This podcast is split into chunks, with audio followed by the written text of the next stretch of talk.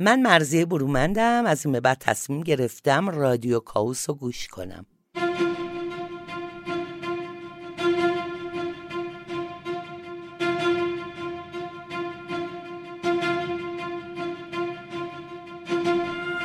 خانم ها آقایان اینجا همچنان رادیو کاوسه و صدای ما رو در فرکانس 20 تا 20 هزار هرتز و فراتر از آن میشنویم. در رادیو کاوس ما به موضوعهای گوناگون از زاویه های گوناگون نگاه می‌کنیم و به بحانه های علکی، تاریخ، فرهنگ، هنر، فلسفه و ادبیات رو شخم می‌زنیم.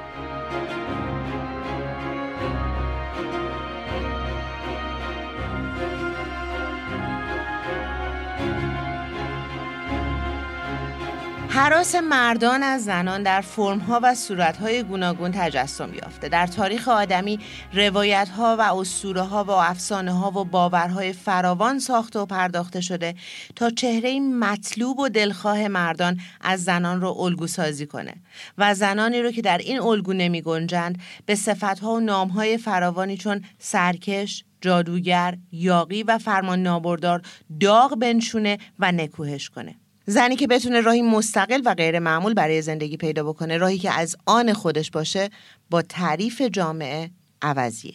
برای نمونه در همه فرهنگ ها می‌تونیم نمونه های فراوان از این کشمکش میان جنسیت ها بیابیم. در صده بیستم و روزگار ما هم تاکید فراوان بر تمایز میان جنسیت ها هست. اما این تاکیدها و تمایزها از برای نشان دادن یا برجسته کردن مرز هاست جنبش های رهایی زنان که در موجهای گوناگون در صده های 19 و 20 به راه افتادن همه و همه گام به گام در راه آگاهی دادن و آگاه ساختن بودند اگرچه در بسیاری از موارد به نتیجه نرسیدند در ادامه اپیزود پیشین درباره لیلیث در این اپیزود هم به جنبش های آزادی خواهانه زنان و چگونگی تبدیل لیلیس به نماد زنی آزادی خواه می‌پردازیم.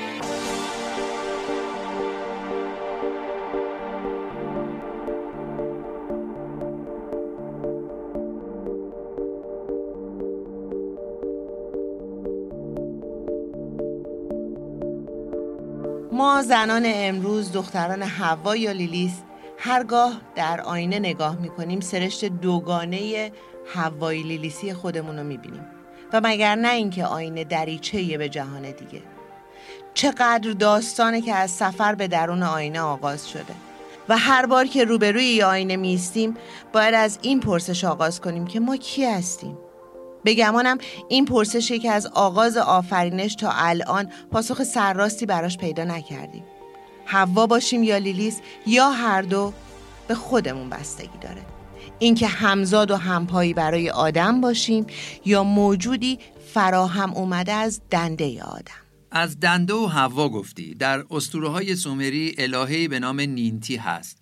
نینتی به معنی زن فرمانروای دنده یا زن فرمانروای زندگی. هم معنایی دنده و زندگی در این اسطوره خط ربطیه که ما رو مستقیم به داستان آفرینش حوا از دنده آدم میرسونه. می‌دونیم که حوا در زبان عبری هم به معنای زنی است که زندگی می‌دهد یا مادر همه زندگان. مادری و مادر بودن ویژگیه که از آغاز به حوا داده شده و همین از مهمترین تفاوت‌های حوا و لیلیسه. هویت حوا با فرزند آوری مشخص میشه. وجود حوا بسته به زایش اونه. اما لیلیس زنی است مستقل از فرزندانش. زنی است که وجودش هویتش رو از برای خودش میآفرینه. مادر سالاری یا مادر پرستی بر پایه همین باور پیشینیان در دل فرهنگ های آشوری و سومری جای داشته.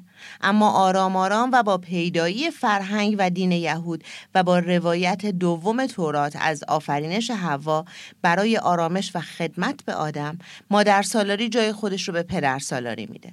داستان بهش در تورات بازنویسی و دگرنویسی میشه و این بار رابطه زن و مرد آغاز نگاهی نو به جایگاه زنان در جامعه میشه. از لحاظ تاریخی نظام پدرسالاری در عصر مفرق بر سراسر خاورمیانه حکم فرماست. زن و مرد که پیش از اون با هم میزیستن و کارها رو تقسیم می‌کردن اکنون در یک پایگان بالا و پایین جای می‌گیرن.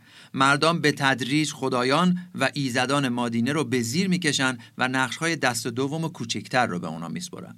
لیلیس نیز از الهگان نیست که دچار همین کاستی جایگاه شده. لیلیس آزادیخواه دوزخی میشه و هوای فرمانبردار به بهانه گناه آغازین زیر دست مرد قرار می‌گیره.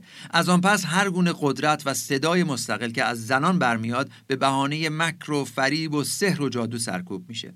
زن همپا و همجایگاه شیطان و اهریمن میگرده نیرویی که اقتدار و نظم مردانی جهان رو برمیآشوبه و آسیب می‌زنه.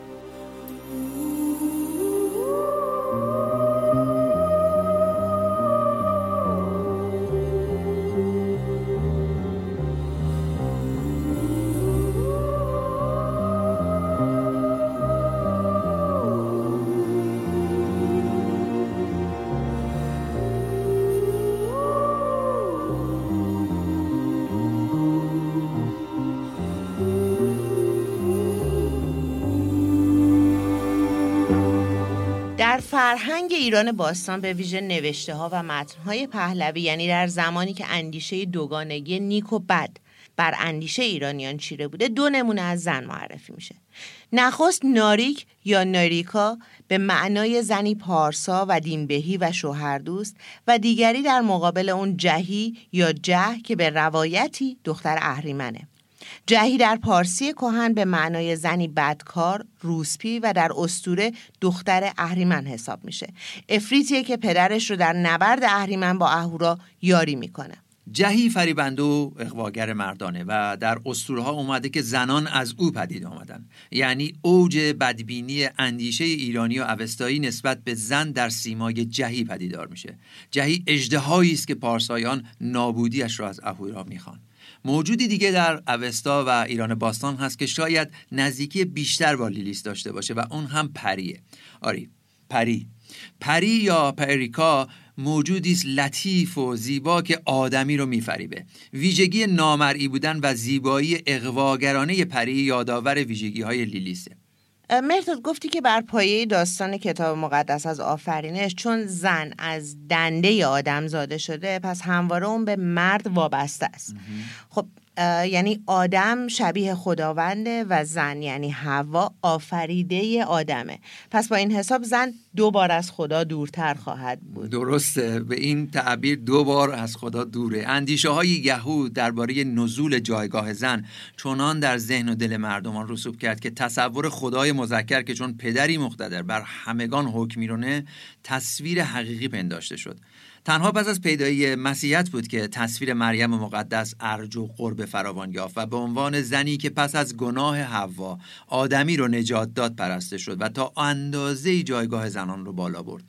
ولی باز هم روحانیان مسیحی و کلیسای رسمی بودند که با انتظای مریم از همه زنان و ترویج افکار و اندیشه هایی در ناپاکی زنان به فکر رویارویی با خطر سوس شدن نظام مرسالاری شدند برای نمونه نگاه کنیم به آگوستین قدیس که از نامدارترین اندیشمندان مسیحیته. ببینیم چی میگه.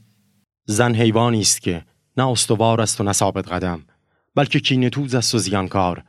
و منبع همه مجادلات و نزاعها و بیعدالتی ها و حق ها در نمونه دیگه پولس قدیس در رسانه های خود با اشاره به ماجرای فریب خوردن حوا از مکر مار بر این نکته تاکید می‌کنه که برخلاف حوا آدم دستخوش فریب نشد و با این مقدمه استدلال می‌کنه که زنان مستعد فریب خوردن و فریفتن هستند و در نتیجه آنان را شایسته مقام های کلیسایی و مناسب اجتماعی نمی‌دونه. دیدگاه های پولس قدیس درباره فریب خوردن هوا و آلوده شدن او به گناه نخستین دستمایه تفکر اندیشمندان مسیحی در صده های پس از وی بود.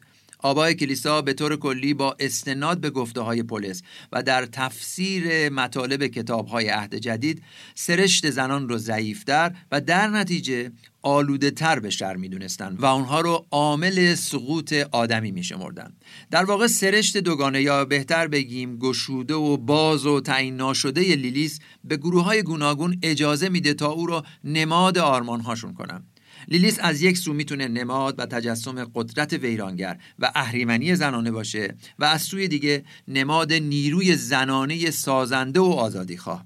از این رو فمینیستا او را نخستین زن مستقل تاریخ می‌دونن. به هر رو استوره لیلیس همچون دیگر اسطوره ها به روی تفسیرهای گوناگون گاه متضاد بازه.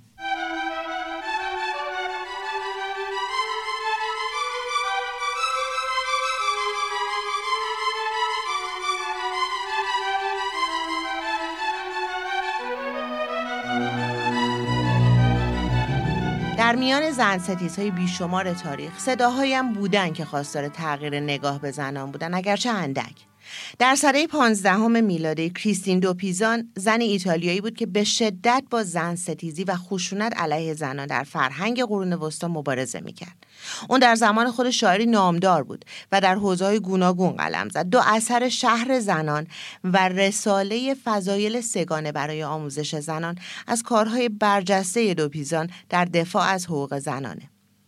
رساله شهر زنان واکنشی تمثیلی به آثار و نوشته هایی که در آن زمان به توصیف و بزرگنمایی رضایل زنانه و دفاع از مردان و نکوهش زنان برای اقواگری و دلبری مردان می پرداختند. نامگذاری کتاب شهر زنان به سبک مدینه افلاتونی یا همان آرمان شهر نشان از آرمان کریستین در برآمدن زنان بر کرسی قدرت سیاسی و اندیشه امر همگانی داره.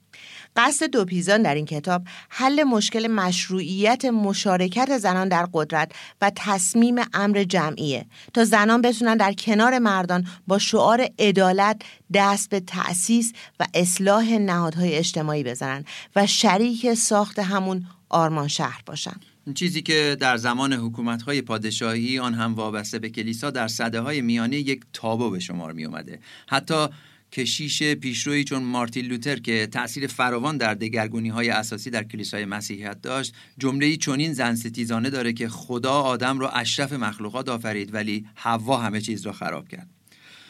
آری مفهوم هایی چون عدالت و خیر عمومی چه در یونان باستان چه در نظام حقوق رومی و سپس در فضای دینی صده های میانه به جز چند نمونه انگشت شمار از زنان اشرافی و درباری امری مردانه به شمار می اومده و اهمیت کار دوپیزان در همین عمومی سازی امر زنان است.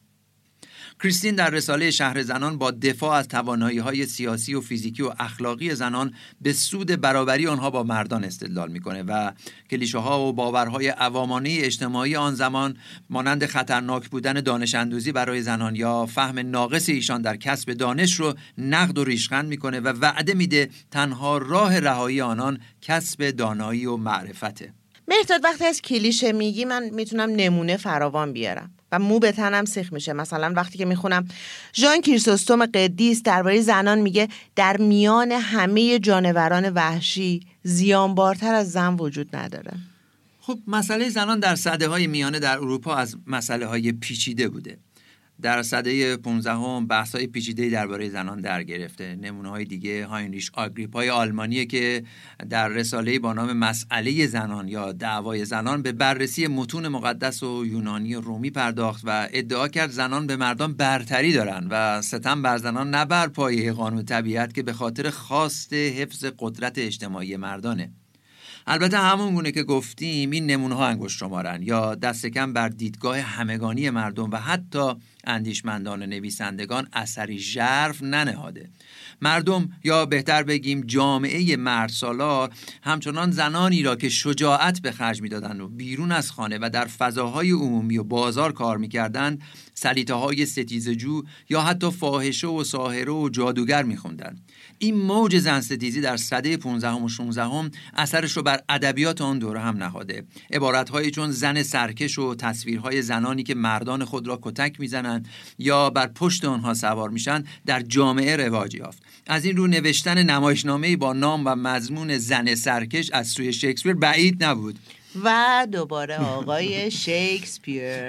آره شکسپیر. شکسپیر در نمایشنامه رام کردن زن سرکش که در 1593 نوشت با نشون دادن دو خواهر و خواستگارانشون به همان دوگانه زن فرمانبردار و زن سرکش دامن می‌زنه. در اینجا هم زن سرکش صفاتی چون حاضر جوابی استقلال تندخویی نافرمانی وحشیگری بددهانی و کتک زدن دیگران داره. بار دیگه لیلیس و حوا رو در روی هم قرار می‌گیرن. البته من معتقدم این صحبت ها و این اندیشه ها ویژه و خاص مسیحیت صده های میانه نیست بلکه بسیاری از اندیشمندان، فیلسوفان و نویسنده ها در فرهنگ های گوناگون تا همین امروز هم چنین باورهایی دارن و متاسفانه اون رو تبلیغ و ترویج هم می‌کنن.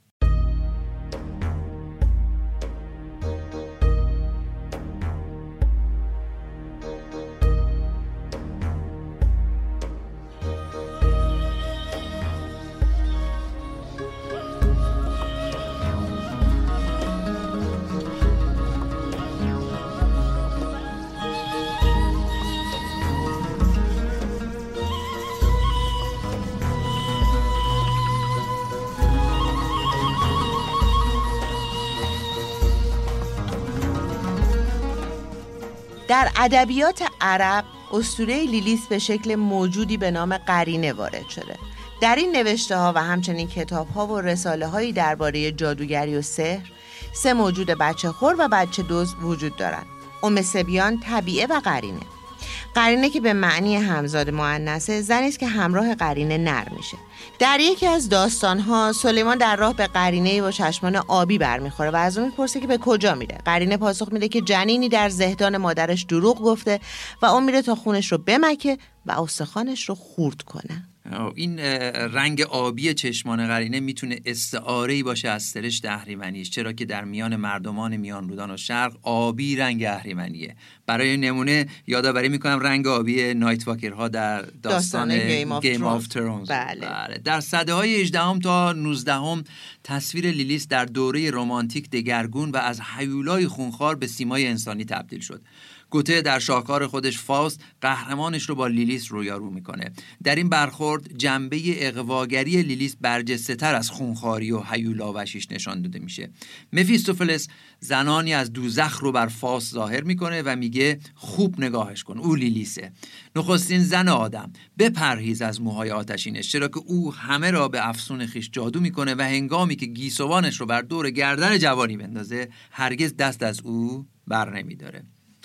جان کیتس هم به نسخه دیگرگون لیلیس یعنی لامیا علاقه من شد و شعری با این نام سرود. لامیا همون استورهیه که در یونان و روم باستان خونه بچه ها رو میمکید و در اپیزود قبل مفصل راجبش صحبت, صحبت کردیم. درسته. بازگویی ها و یادآوری های گوته و کیتس بر انجمن یا گروهی ادبی هنری به نام برادران پیشا رافائلی در سده 19 هم اثر نهاد و دانت گابریل روستی شاعر و نقاش بریتانیایی تصویری از لیلیس رو با نام لیدی لیلیس آفرید و شعری با نام لیلیس سرود.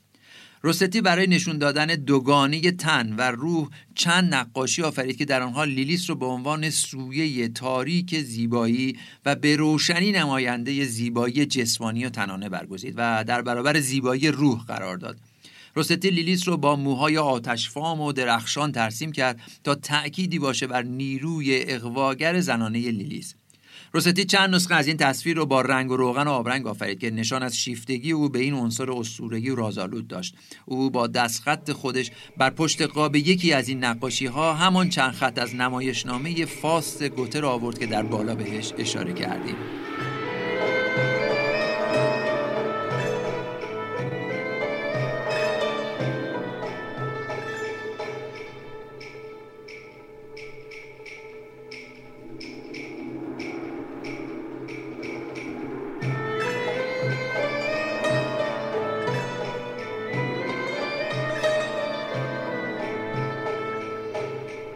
اگرچه گیسوان آشفته و آتشین رنگ لیدی لیلیس روستی بیانگر سویه گناه آمیز و تجسم اهریمن بود هنرمندان پس از او یعنی در پایان دوره ویکتوریایی و آغاز سده بیستم چرخش و انحنای شهوانی و فریبنده و اقواگر گیسوان لیلیس رو مناسب فرمهای هنری خود دیدند و برگزیدند. آناتول فرانس در سده 19 هم داستانی رو به نام دختر لیلیس نوشت که در ایران به نام لیلا دختر ایرانی ترجمه و منتشر شد. فرانس در این داستان از سرنوشت بیمرگی و جاودانگی لیلیس و دخترانش میگه و قهرمان داستان با یکی از دختران لیلیس رو در رو میشه. در صده بیستم از نمونه های توجه دوباره به اسطوره لیلیس چه به صورت آشکار چه به صورت پنهان و غیر مستقیم ادبیات و هنر آلمانیه. یکی از شخصیت های رمان محاکمه نوشته فرانس کافکا زنی است به نام نلی که خصوصیاتی همچون لیلیس اقواگر داره. لنی در نخستین دیدار با کا قهرمان رمان او رو اقوا می‌کنه و جای دوست دخترش رو می‌گیره. برخی از ویژگی های ظاهری لنی که کافکا توصیف می‌کنه یادآور داستان لیلیس و حوا و آدمه. در این صحنه کا عکس دوست دخترش رو به لنی نشون میده.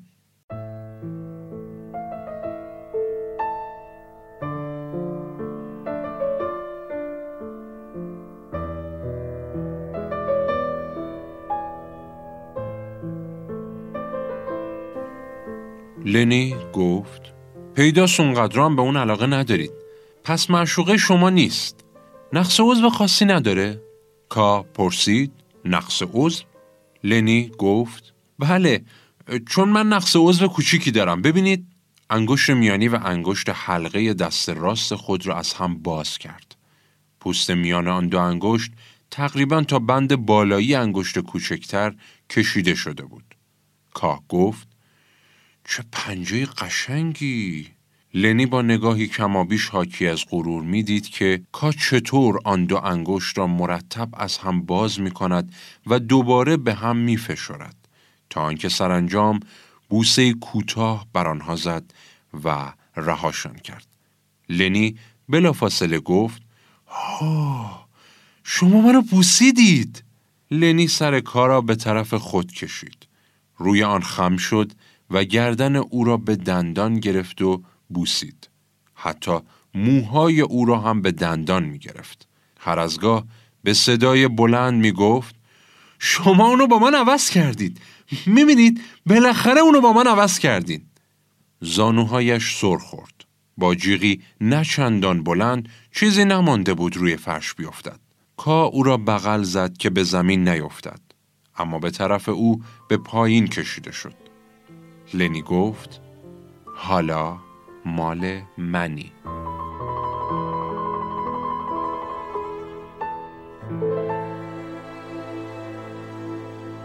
بخشی بود از رمان محاکمه نوشته فرانس کافکا با ترجمه علی اصغر حداد از نشر ماهی با صدای فرزاد پوربهزاد.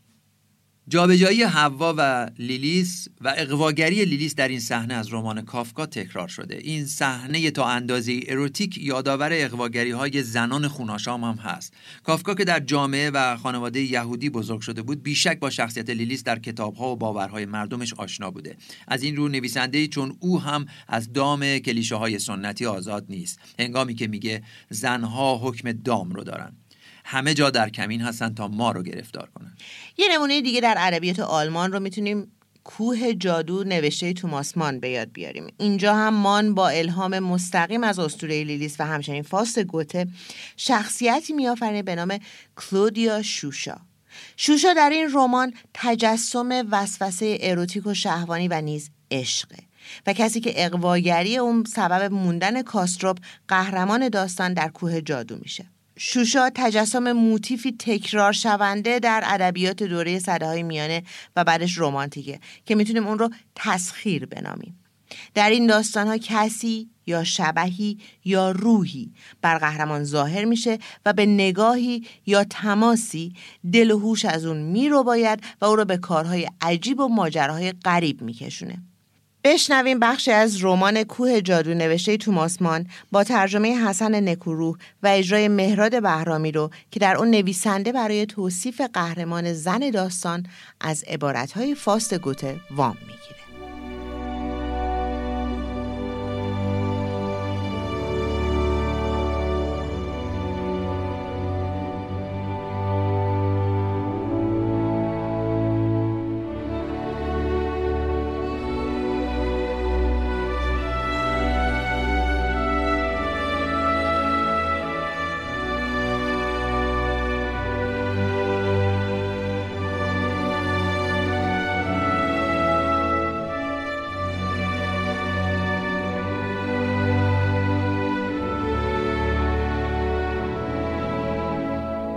در میان دسته ای که به دنبال مرد آبی و زن گنگ از اتاقهای جمع آمده بودند کلاودیا شوشا نیز دیده می‌شد که لباس شب به تن داشت و در حالی که دستها را به پشت زده بود و با چشمان باریکش میخندید ایستاد.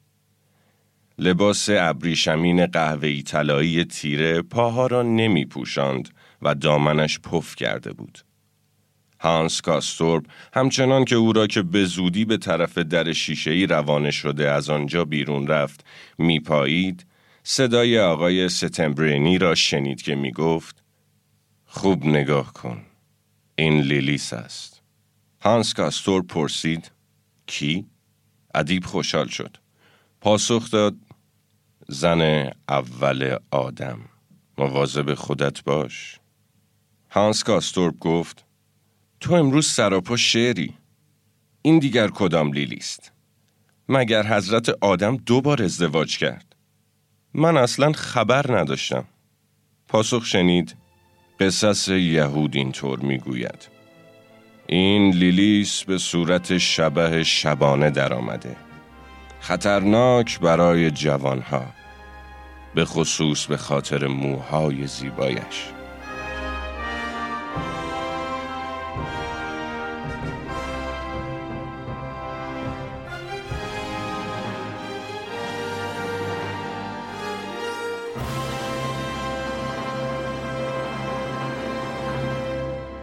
در سده بیستم توجه دوباره به لیلیس شدت گرفت و در رمان‌ها و داستان‌ها و سپس فیلم‌ها و مجموعه‌های تلویزیونی به صورت‌های گوناگون ظاهر شد. از لیلیث در نمایشنامه ای از برنارد شاو تا دختر لیلیث به عنوان جادوگر سفید در رمان‌های وقایع‌نگاری نارنیا نوشته سی اس لوئیس تا comic book هایی چون Sandman یا مرد شنی از نیل گیمن و سریال‌هایی چون True Blood یا خون اصیل که در آن لیلیث مادر همه خون‌آشامان نشون داده میشه. مفهوم یا پدیده زن مرگبار یا زن با جاذبه های مرگبار در ملودرام ها و فیلم نوارهای سینمای صده بیستم در قالب فمفاتال دوباره ظاهر گشت. در بیشتر این فیلم ها این دوگانگی یا تقابل به صورت مجسم دو زن در میاد که قهرمان داستان در انتخاب میان اون دو مردده. در اول همین پادکست گفتیم که جنبش های زنان آزادیخواه و فمینیسم در دوره های گوناگون لیلیس رو نماد آزادیخواهی خودشون قرار دادن. لیلیس از زاویه فمینیسم زنیه که انتخاب می‌کنه. اون سرنوشتش رو میپذیره اما تن به پذیرش سروری آدم یا مرد نمیده. لیلیس نماد مقاومت و ایستادگی در برابر زورگویی مردان است.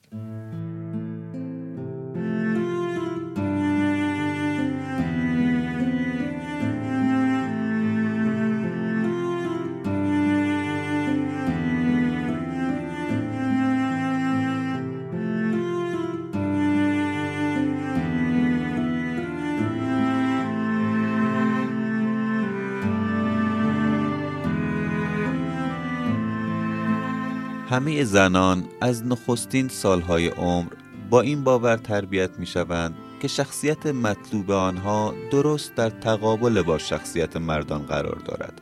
آنان نباید از اراده خود پیروی کنند بلکه باید تسلیم اراده دیگران باشند. اخلاقیات مرسوم به آنان می‌گوید وظیفه زن این است که برای دیگران زندگی کند و همواره از خودگذشتگی نشان دهد و همه وجودش را در محبت متجلی سازد. و احساساتی گری رایج نیست بر همه اینها سهه می‌گذارد و هدف این محبت نیست باید کسی باشد که دیگران برای او تعیین می کنند مردی که با او پیوند دارد و کودکانی که پیوندی اضافی و جدایی ناپذیر میان او و مرد ایجاد می کنند.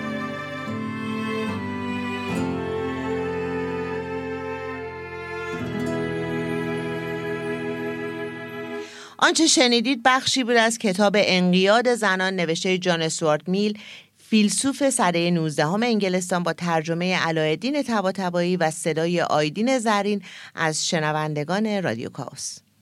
در صده های 18 و 19 هم کنشگرانی چون مری کرافت و فیلسوفانی چون جان استوارد میل پرسش های نو درباره زنان رو پیشنهادند که آیا ویژگی های زنانی زنان پیامد سرشت زیستی آنانه یا نتیجه شرایط اجتماعی؟ آیا خصوصیات جنسی با توانایی های عاطفی و شناختی فرد مرتبطه؟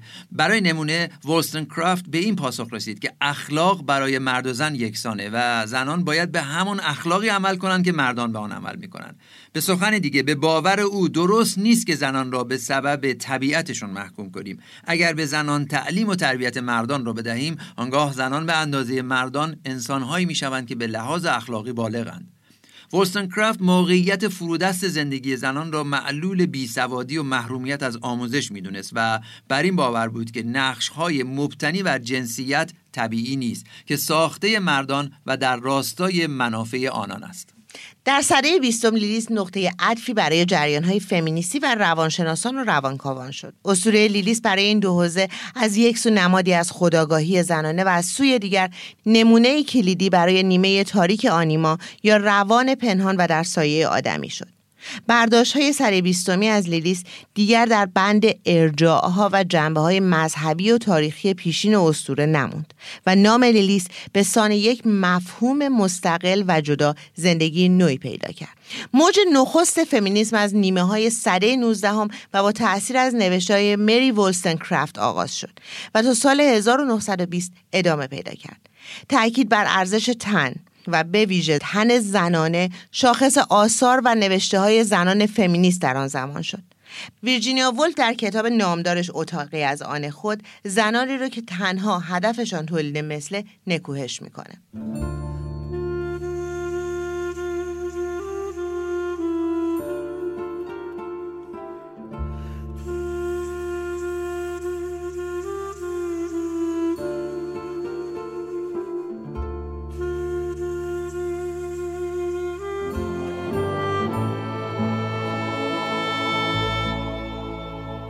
چگونه می توانم شما را بیشتر ترغیب کنم تا به دنبال کار و زندگی بروید؟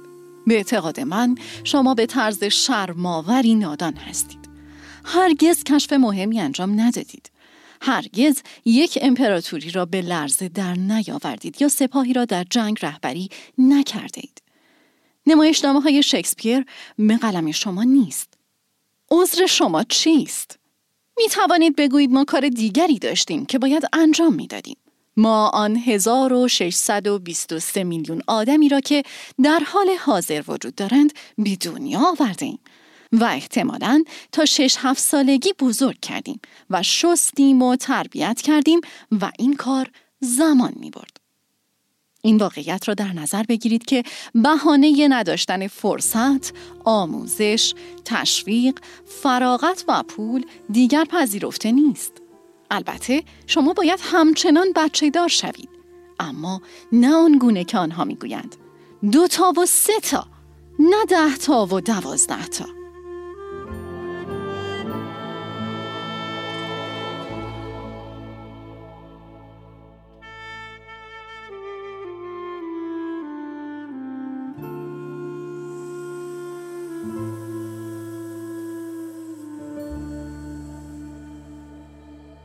گفته های ویرجینیا ولف رو شنیدیم که زنان می‌خواست زمان بیشتری برای خودشون بذارن. این بخش از کتاب اتاقی از آن خود به ترجمه صفورا نوربخش از انتشارات نیلوفر و با اجرای مرآت بهنام بود.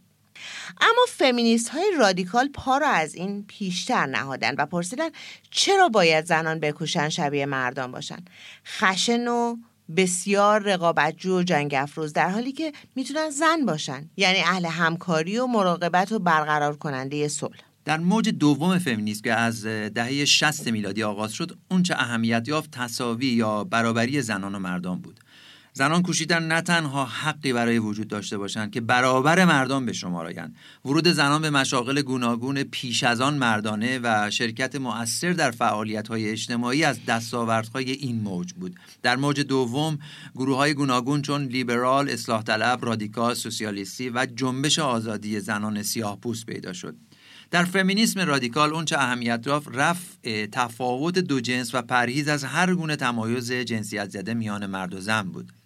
فمینیسم رادیکال جامعه رو به دو طبقه زنان و مردان تقسیم می‌کرد و زنان رو فقط به لحاظ جنس و زن بودنشان زیر ستم مردان می‌دید. مفهوم مرد سالاری از مفاهیمی بود که فمینیسم رادیکال پیش نهاد تا به میانجی اون نظام مقتدر و جهان شمول حاضر در روابط و مناسبات خانواده و اجتماع رو هدف بگیره. سیمون دووار در 1949 کتاب جنس دوم را منتشر کرد و مرد رو دوزخ زن نامید. یه جمله تو این کتاب هست که بسیار همهگیر میشه. چه جمله یه آدمی زن زاده نمیشه. آدمی زن, میشه. این گفته چکیده یه تفاوتیه که در صده بیستم میان دو مفهوم جنس و جنسیت نهادن. جنس واژه‌ای است که به تفاوت‌های زیست شناختی میان زن و مرد اشاره داره اما جنسیت مسئله است فرهنگی و به طبقه بندی اجتماعی مذکر و مؤنث مربوطه. فمینیست های اگزیستانسیالیست مانند سیمون دوبوار سیمای زن آزادیخواه و مستقل رو در قامت لیلیس برگرفتن و اون رو نماد خدایینی زنان کردن. دوبوار در کتاب جنس دوم می نویسه که مرد از آغاز خودش رو خود و زن رو دیگری نامیده. اگر دیگری تهدیدی برای خود باشه اونگاه زنان تهدیدی برای مردان خواهند بود. هرگاه مردان می‌خواهند آزاد بمانند بیاندیشن نه تنها باید زنان را برده خود کنند که باید زنان را متقاعد کنند شایسته رفتار بهتری نیستند. پس اگر قرار است زنان خودهایی راستین شوند باید خود را عاملهای خدایینی بدانند که برای ترسیم سرنوشت خود آزادند.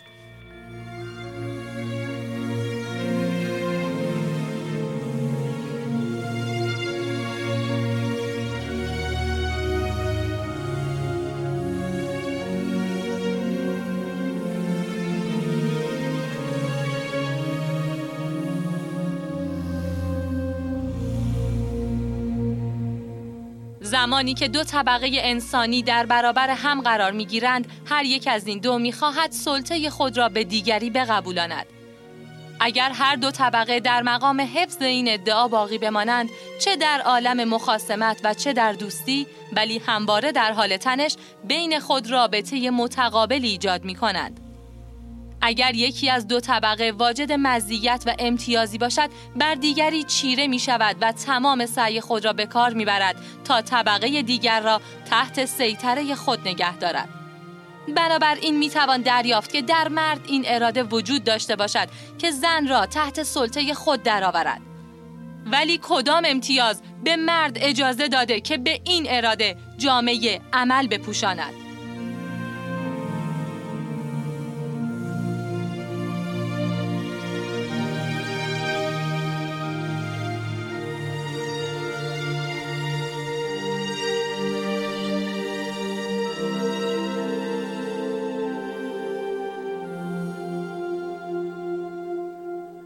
پاره بود از کتاب جنس دوم نوشته سیمون دوبوار با صدای سحر صالحانی دوبوار در کتاب جنس دوم با طرح مفهوم دیگری نشون میده که فرهنگ مرد سالاری در برابر مرد که مثبت و بهنجاره زن رو منفی، فرعی و نابهنجار حساب می‌کنه. در پی ایده های دوبوار از زن فمینیزم رادیکال تری به وجود اومد که این دیگری بودن یا بیگانگی رو به حراس مرد از تن زن پیوند می‌زد. مرد از تن زن میحراسه و میکوشه گونه دوگانه انگاری یا سنویت میان فرهنگ و طبیعت عقل و احساس روح و طبیعت رو بیافرینه. برای نمونه برخورد مردان با زنان و برخورد مردان با طبیعت در این دیدگاه مقایسه میشه.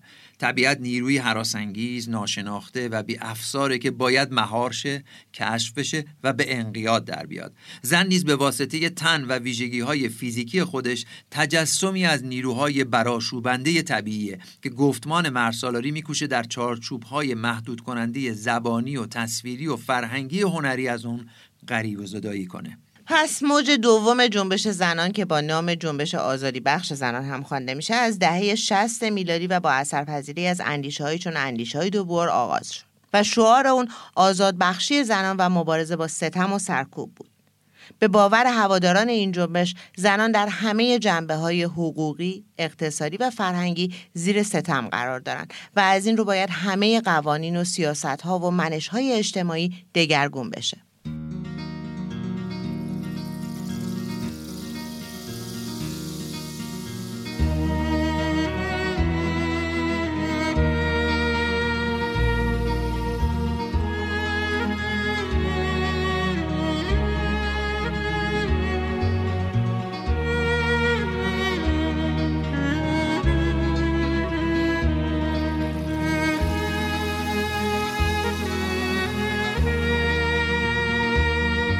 موج سوم و معاصر فمینیسم که از دهه 80 آغاز شد حرکتی بسیار براشوبنده و تهاجمی بود.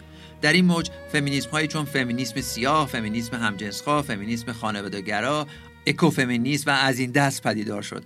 فمینیست های موج سوم دغدغه اثبات خیش رو ندارن بلکه با انگوش نهادن بر مسئله جنسیت و هویت خواستار بازسازی گفتمان های مسلط هستند از این رو فمینیسم معاصر در قالب فیلم ها و تصویرهای هنری همواره روی کردی آشتی ناپذیر بر سر مفهوم هایی چون جنسیت مادرانگی بارداری و خانواده دارند انتشار نشریه ها و مجله های زنان حتی با نام لیلیس و برگزاری کنسرت های موسیقی زنان در پی اوج گرفتن جریان های فمینیستی در نیمه دوم سده بیستم روی داد. فمینیست ها لیلیس را به عنوان نماد زنانه خودمختاری و انتخاب جنسی و کنترل سرنوشت خیش برگزیدند. البته جهان مرسالار یا به تعبیر سیلویا فدریچی در کتاب کالیوان و ساهره نظام سرمایداری هم همواره با به رسمیت شناختن زنان مقاومت کرده. اطلاق یا برساخت مفهومهایی چون بدعتگذار درمانگر همسری نافرمان زن سرکش زنی که جرأت تنها زیستن داره ساهره و شورشی از نمونه هایی بود که میبایست با آنها مقابله می‌شد. مرجان پیرو وعده ای که داده بودیم از این اپیزود میکوشیم از صدای شنوندگان و همراهان رادیو کاوس استفاده کنیم. اکنون میشنویم پاره از کتاب کالیوان و ساهره با ترجمه مهدی صابری از نشر چشمه رو با صدای مینا صبوهی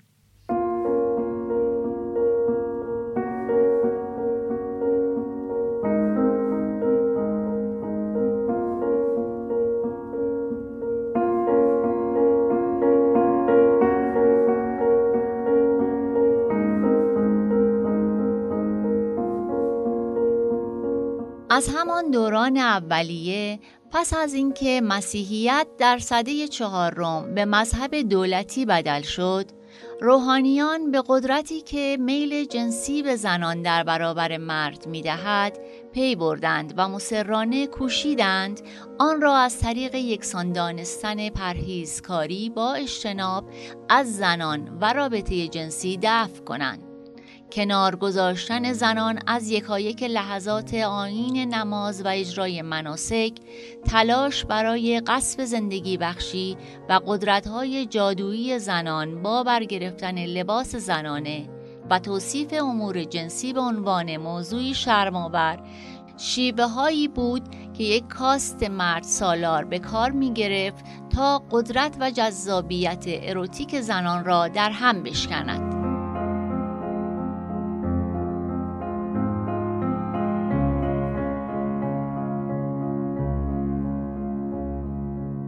نتیجه این قوانین چیه؟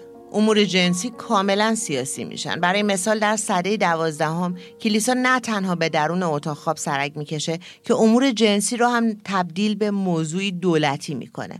در اساس این موضوع رو می‌تونیم به همه تاریخ دولت ها و حکومت ها تعمین بریم البته پیش از این دیدیم که روحانیان یهود هم کوشیدن با وضع قوانین و احکام دقیق چنین کنترلی به دست بیارن. مهار میل جنسی از دستاوردهای فرهنگی آدمی در دوره های نخست تمدنه. مردانی که قوانین و قواعد تمدن رو وضع کردن بر اساس مهار میل جنسی زنان بوده.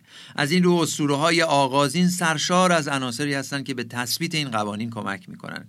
در این اسطوره ها هرگاه مردان در مهار زنان شکست می‌خورن آنان را خاطی و آسی و, حتی وحشی می‌خونن. از دید مردان زنانی که چشم و گوش بسته از قوانین و قواعد آنان پیروی نکنند بزرگترین خطر و فرهنگن. به راستی آیا همه جنگ ها و خونریزی ها و شوربختی آدمی بدان هنگام زاده نشد که از آغاز انسانی خواهان سروری بر انسان دیگر شد؟ به یاد بیاوریم که اختلاف آدم و لیلیس بر سر همین موضوع بود.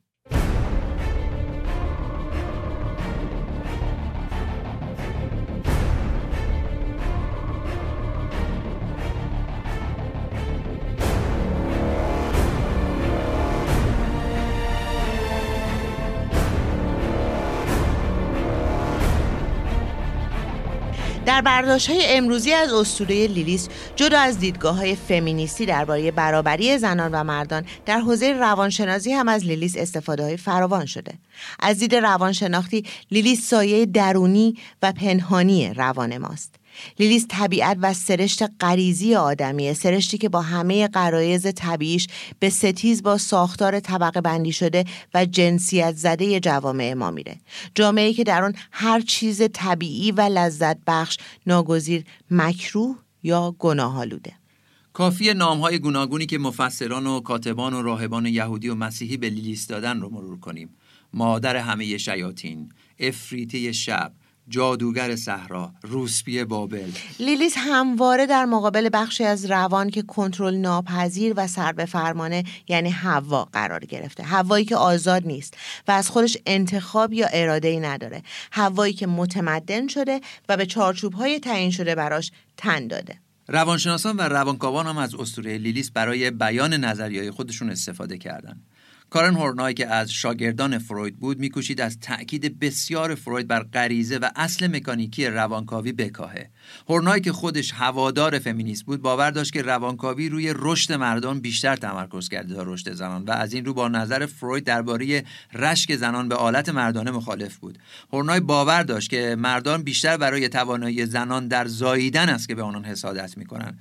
هورنای با پیشنهادن خودکاوی زنان رو به درمان های تحمیل شده و های جامعه مرد سالار تشویق می‌کرد. او بر این باور بود که زنان باید با درخشیدن و مهارت یافتن در زمینه هایی که به زیر سلطه مردان و در انحصار آنانه بر احساس حقارت خودشون چیره بشن. رشک مردان به توانایی زنان در زایش به دید هرنای عاملیه که مردان رو وادار می‌کنه تا در بزرگسالی تصویری خار و خفیف از زنان بسازن و بکوشن اونها رو همواره در جایگاه پایینتر نگاه دارن.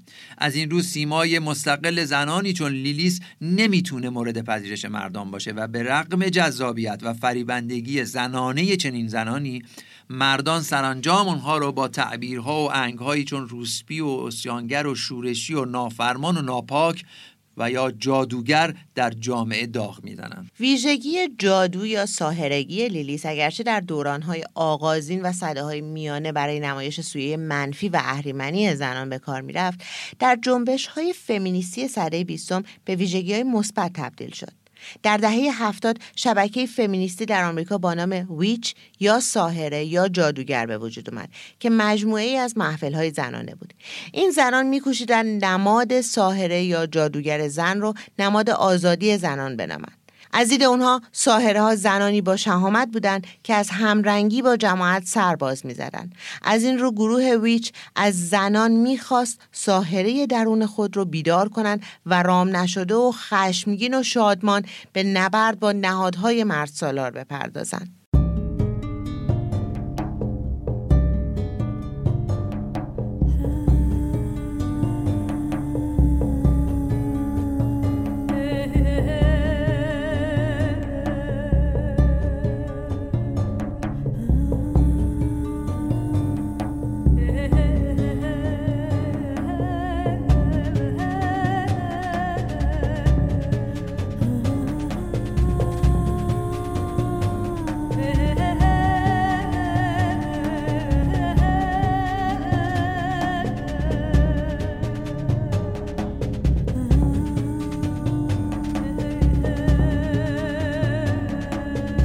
از شرق باستان و کهن که میشنویم باغها و کاخها و شهرهایی را به یاد میآوریم که در حاله ای از افسانه و سحر و جادو ذهن ما را و تخیل ما را برمیانگیزند.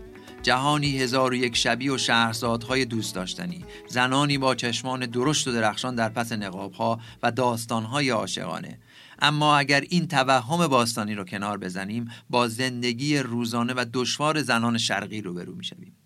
در برخی از برهای تاریخی ایران هم دشمنان یک فرقه یا یک گروه آزادگی زنان آن جماعت را بیبندوباری و هرزگی می‌خوانند. برای نمونه افسانه های چند درباره وضعیت زنان در جامعه اسماعیلیان هست که آنان را به اشتراک زنان متهم می‌کردند که به گفته پژوهشگران چنین نبوده. آزادی نسبی زنان در میان اسماعیلیان معاصران سنتی آنان را به بدگویی و افترا کشانده در پاسخ به استقلال نوظهور زنان واکنش های زن ستیزانه هم پدیدار شد. جدا از مباحث سیاسی و دینی و اجتماعی در ادبیات هم نمونه های حزلیات و حجویه هایی نوشته شدند که زنان را هدف قرار دادند. این سیاه نمایی های ادبی از زنان که با به خواست مردان در سلب هر گونه استقلال و قدرت اجتماعی زنان بود در ادب فارسی ریشه داره. محمد غزالی در نصیحت الملوک آورده که و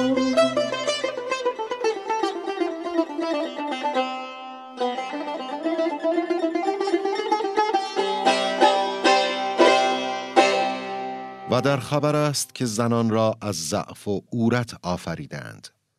داروی ضعف ایشان خاموشی است و داروی عورت ایشان خانه بر ایشان زندان کردن است.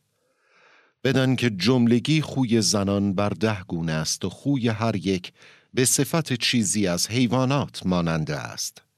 یکی چون خوک دومی چون کپی یا همان بوزینه سه دیگر چون سگ چهارم چون مار پنجم چون استر ششم چون کژدم هفتم چون موش هشتم چون کبوتر نهم چون روباه دهم چون گوسفند.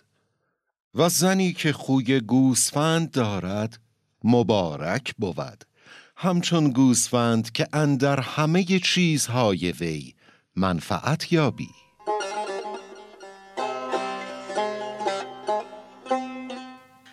خب جوبی جان خیلی ممنون. بفرمایید بیرون. متشکرم. بیرون دیگه چرا بره شما ادامه بده باشه.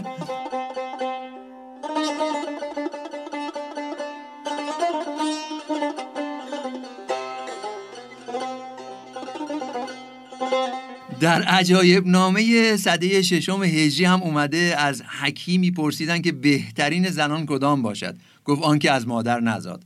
گفت چون زاد بهترین ایشان کیست؟ گفت که آنکه نزاده جان داد. یعنی هیچ زن خیر نباشد. بهترین زنان آن است که زود بمیرد. مهداد شما می‌خوای بری بیرون؟ من ادامه میدم. من همه رو میگم دیگه. بفرمایید. من راحتم. الان تنهایی بگم همه رو. اما از بهترین نمونه های جدال ادبی زنان و مردان در دوره قاجار رخ داده. به یاد بیاریم که اولین مدرسه یا دبستان دختران در دوره مظفرالدین شاه قاجار باز شد. اگرچه به خاطر مخالفت مردم و روحانیان چند روز بیشتر باز نبود. در همان زمان سید علی شوشتری تکفیر نامه ای درباره مدرسه دختران نوشت و گفت وای به حال مملکتی که در آن مدرسه دخترانه تأسیس شود. در آن زمان رساله ها و نوشته های فراوان در تعدیب زنان با عنوانهایی چون آداب معاشرت نسوان یا تعدیب و نسا نوشته شد. یکی از این رساله ها تعدیب و نسوانه. اگرچه تاریخ دقیق و نویسنده این اثر مشخص نیست تصور میشه که در سده سیزدهم هجری قمری در دوران قاجار و به دست یکی از شاهزادگان قاجار نوشته شده تعدیب و نصفان شیوه تعلیم و تربیت زن رو در دوره قاجاریه و نگاه سنتی نویسنده رو به زن نشون میده که چگونه زن رو به اطاعت محض، سکوت، صبر و اجرای بیچون و چرای دستورهای مرد می‌خونه و زنان رو به سازگاری و ملایمت و محبت سفارش می‌کنه. نویسنده در ظاهر با افکار متجددانه در جهت منافع زن اندرز میده حالا که از سنت ایرانی و فرهنگ غربی هر آنچه به نفع خودش هست برمیگزینه و اونها رو به عنوان راه و روش زندگی بهتر به زنها توصیه می‌کنه. اما این دستورهای به ظاهر خیرخواهانه بیشتر اجرای خاصهای مردانه و بر پایه خدمت اطاعت و ایثار زن بنا شده و از سوی در جهت استقرار قدرت و برتری و تسلط مردان است. روشن زنانی که به میل خود رفتار کنند از منظر نویسنده زنانی سرکش شمرده میشن که از مطیع بودن و تثبیت شدن و سیقل خوردن به دست مردان سرباز زدن. تصویری از زن که همراه با شادی، سرزندگی، شور و حال و تمنای جنسیه همون تصویر خطرناکیه که اختیار زنان رو بر بدنشون بیشتر می‌کنه و این چیزیه که نویسنده تعدیب و نصفان مطلقا نمیپذیره. اگر نویسنده مرد تعدیب و نسوان از ترس پاسخ و واکنش زنان نام خودش رو نیاورده زنان شجاع اون زمان با نام و نشان آشکار خودشون پاسخهایی بر اون نوشتن. از جمله بیبی بی خانم استرابادی. معایب و رجال بیبی بی خانم استرابادی پاسخی است بیپروا و رک به رساله های زن ستیز و مرد شیفته چون تعدیب و نسوان. نویسنده بی هیچ ملاحظه ای نویسنده تعدیب و نسوان رو میکوبه و نکوهش می‌کنه که بیچاره تو ناشی آمی پیدا شده زنان را ناسه گردیده دور نیست که یکی از آن شیاطین تو باشی که به این مکروهیل این کتاب را به تب رسانیده و خود را ناسه ایشان وانموده که این بیچاره ها را به چاه اندازی. عجیبتر این که این نادان خود را تربیت شده به اصطلاح سیویلیزه می داند. معلوم شد که نیم ولیزه هم نیست. در جایی از تعدیب و نسوان آمده که زن باید بر سر سفره با روی گشاده و خوش نشیند و به دوزانو بنشیند. به سه انگشت غذا بخورد و لغمه بزرگ به دهن نگذارد. کم کم و نرم نرم لغمه را بخورد که صدای دهنش یک فرسنگ راه نرود. مرجان چی کار می‌کنی؟ شما مرد کار دارم من دارم لغمه خواهن تو راه کارتو بکن من میگم. بیبی خانم با تنزی زیبا چنین پاسخ میده. چنین گفته که باید زن در سر خان و در زبر سفره نان دو زانو نشیند و سنگشتی غذا بخورد و حرف نزند و صدا نکند و جواب کسی را نگوید. یعنی لالبازی در بیاورد. از روی مروت و انصاف بنگرید زمانی که با چندین طفل کوچک و بزرگ بر سر خان و سفره نان این قسم رفتار عیان نمایند دیگر آن اطفال بر سر سفره ظرفی باقی می‌گذارند یا فرصت به کسی در غذا خوردن می‌دهند اگر زن ساکت باشد آن بچگان کاسه خورش را در افشوره میریزند یا افشوره را بر سر پلو نصار می کنند زن هیچ نگوید یا برود پیش سر بگذارد در گوش بچه بگوید بابایت به قربانت. آرام بگیر و بنشین و حرف مزن. اطفال زندگانی را برو و مرد حرام و تعام را تمام می کنند باید زن و مرد با بعضی اطفال خرد گرسنه بمانند و ظروف شکسته. ولی اگر یک مرد با یک زن به رسم فرنگ بروند در مهمانخانه شاید بتوانند به دستورالعمل او رفتار نمایند اما فرنگ از قرار جغرافیای تاریخی و سیاحتنامه های امم مختلفه تمام زنهای نجیب تربیت شده عالم به چندین علم در سر میز با مردان اجنبی می نشینند و وقت رقص دست مردان اجنبی را گرفته می رخصند. زنهای ایران تمام گرفتار خانداری و خدمتگذاری می باشند علل خصوص زنهای رعیت. خداوند هوش کرامت فرماید. بیبی بی خانم استرابادی می‌دونه که این گونه نوشته ها خاص زمان او نیست و این نگاه زن ستیزانه ریشه در فرهنگ و ادبیات گذشته داره. در جایی این بانوی شجاع سعدی علیه الرحمه هم مورد لطف خیش قرار میده. بعضی از مردها می‌گویند تا کی زن خودمان را ببینیم و بخواهیم و این شعر شیخ را ورد زبان کرده. زن نو کنه خاج در هر بهار که تقویم پارینه ناید بکار اما چنین نیست. ای عاقل که ناقصان را عیب می‌گیری درست تصور کن. ببین این کار خوب است. زنی که تو یک سال نگاه بداری آخر سال طلاق بدهی او بی شوهر نخواهد نشست. لابد شوهر می کند آنجا هم یک سال نگاه داشته طلاق می دهد و زن دیگر می برد. پس او زن تو را برده تو نیز زن او را. دیگر عقد و نکاح لازم نیست مثل حیوانات و بهایم. تو زنت را بده به رفیقت رفیقت زن خود را بدهد به تو. این قسم زندگی نمایی تا زمان مردن. حال از روی انصاف و غیرت بنگرید که شیخ سعدی علیه الرحمه که یکی از فقها و اغلای مرد هاست این صلاح را برای ایشان دیده. پس ببینید مردهای بی سواد عوام کلنعام چه کارها و چه بلاها به سر زنها می آورند. بخشهایی از کتاب معایب الرجال نوشته بیبی بی خانم استرابادی رو شنیدیم با صدای سهیلا گلستانی.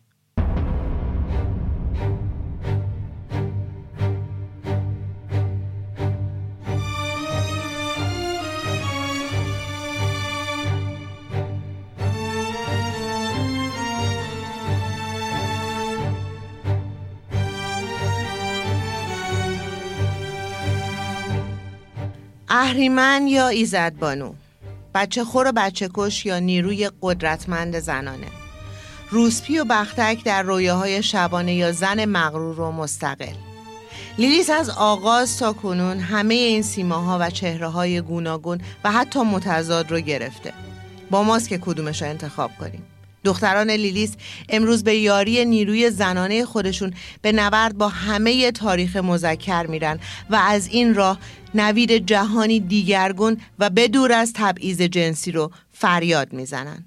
این اپیزود تقدیم میشه به همه اونهایی که شجاعانه زیستن و دلیرانه نگفتن این قسمت از رادیو کاوس رو به پایان می‌بریم با ترانه ای از علی عظیمی با نام کهربای آرزو.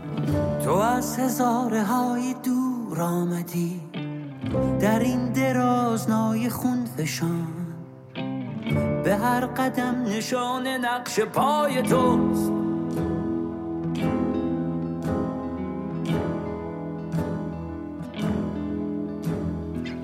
در این درشت ناک دیولا به هر قدم تنین گام های کشای توست.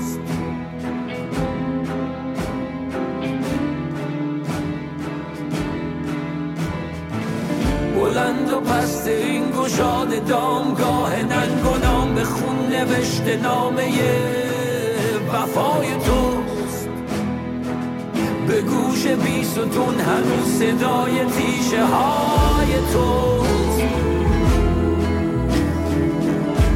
رادیو کاوس رو می‌تونین در تلگرام رادیو کاوس اینستاگرام هفتمان و در پادگیر Castbox و همچنین پادگیرهای دیگر با نام رادیو کاوس دنبال کنید. سهی شکوه قامت بلند عشق که استوار مان در حجوم هر گزند نگاه کن. هنوز آن بلند دور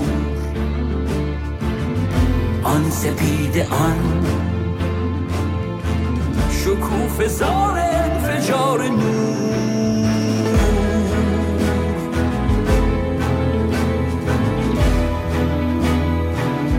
کهربای آرزو کهربای آرزوست.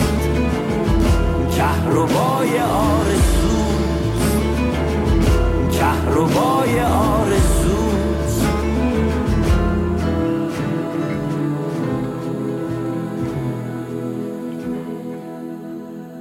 سپیده ای که جان آدمی هماره در هوای اوست به بوی یک نفس در آن زلال دم زدن سزد اگر هزار بار هزار بار هزار بار هزار بار هزار بار هزار نشیب راه و باز. رونه ای بدان فراز. رونه ای بدان فراز. رونه ای بدان فراز. رونه ای بدان فراز.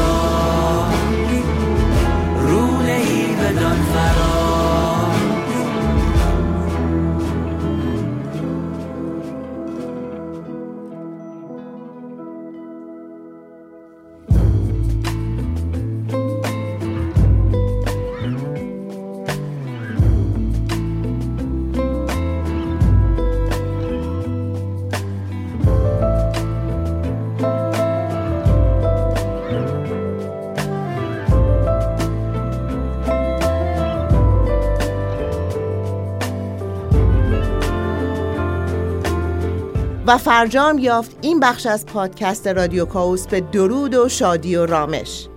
و شیرین کام باد آنکه نوشت و آنکه گفت و آنکه شنید.